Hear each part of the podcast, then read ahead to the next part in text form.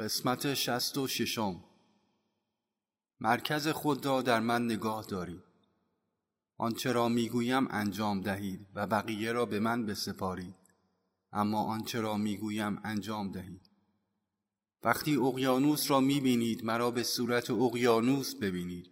من اقیانوس هستم. وقتی امواج اقیانوس را می‌بینید فکر کنید این باباست.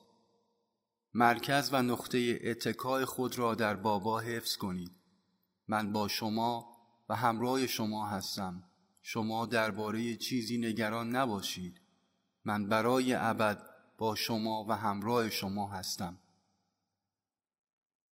تو یکی از سنگ های من هستی که می توانم به آن اعتماد داشته باشم. می توانم قول دهم که مطمئنا تا موقع وصل همواره نزدیک من خواهی بود. بیش از این چه می‌خواهی؟ چه هست که بخواهی؟